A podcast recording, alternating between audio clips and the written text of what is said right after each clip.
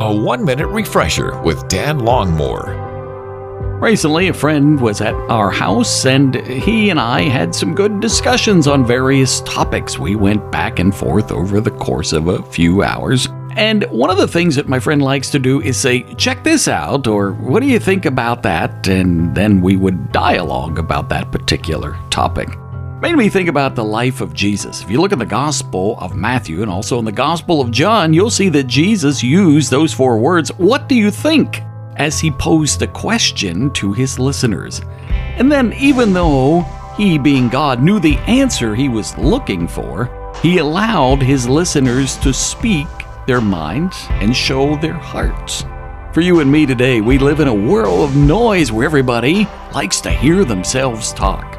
Are we stepping back and truly listening and asking others, hey, what do you think?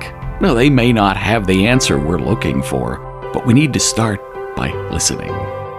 Refresh and renew with Dan Longmore, afternoons from 2 to 5 on WRGN.